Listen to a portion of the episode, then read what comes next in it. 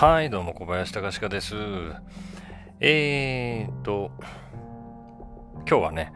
Netflix で見たワールドウォー Z の話ちょっとだけしますけどもね。ゾンビ映画です。これは、なんだろうね。なんか映画が先かもしれないけど、なんかゲームにもなってるそうですね。まあ、ゾンビものですよ。で、パンデミック？要するになんかウイルス感染みたいなので、バーっと本当に一挙に世界中が、ゾンビウイルス的なものに感染してしまうというものみたいですね。で、どうやら国連の事務次官みたいなことを、若き事務次官みたいなことをやってたらしいブラッド・ピットが、なんかなんていうんですかね、まあ、逃げ回りながら、このウイルスの、ゾンビから逃れる方法を見つけようと、世界中を飛び回る話になってます。まあ、ワールドウォーっていうぐらいだから、そういうスケール感がでかいんですよね。大体ゾンビものっていうとですね、閉じ込められ系になることが多くて、話の設定として。ある街だけを描いたりとかですね、その街のある家庭だけを描いたりするみたいなことってよくあるんですけど、要するに世界中がそうなってるようだが、エリアはこの地区のみで進むっていう映画がね、非常に多いんですけども、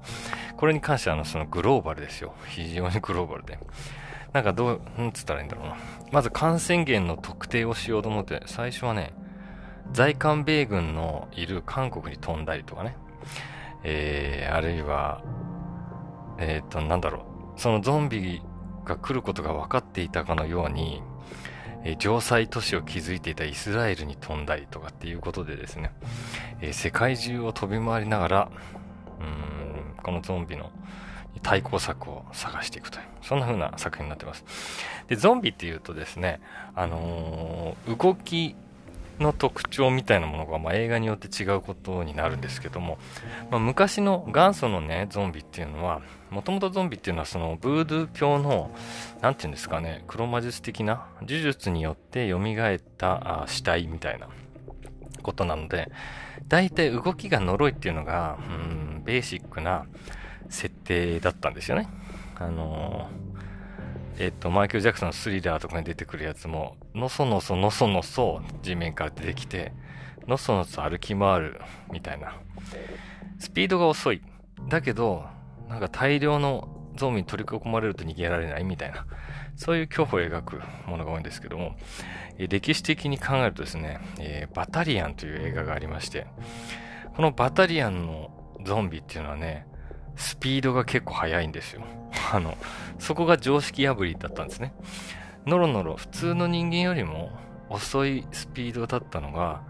なんかかなり速く走って近づいてくるみたいな感じに なってきたんですけど、だからどっちかってそっち系ですね。しかも、どっちかってとこの映画の場合は、むしろ普通の人間よりも運動神経がいいみたいです。スピードがあるっていうかね、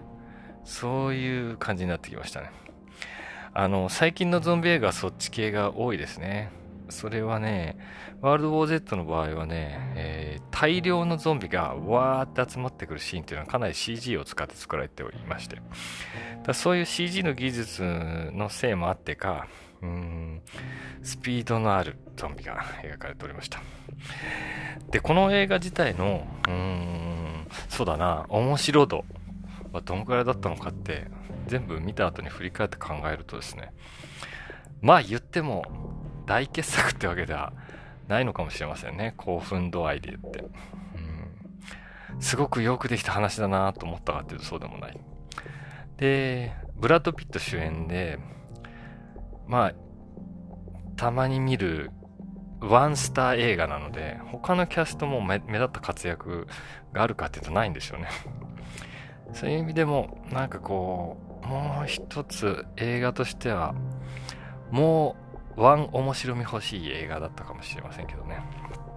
だけどいろんなゾンビの描き方があるなと思って、だからもうちょっとそのパンデミックの、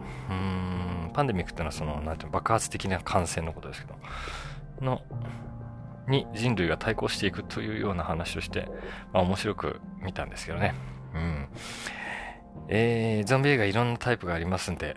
これからもおそらく僕は別にゾンビマニアでもないんだけどなんとなく見ちゃうっていうだけなんですけどね、なんか見つけたら、また見て感想を言いたいなと思っております。あんまりテンション高めじゃない映画感想でした。バイバイ。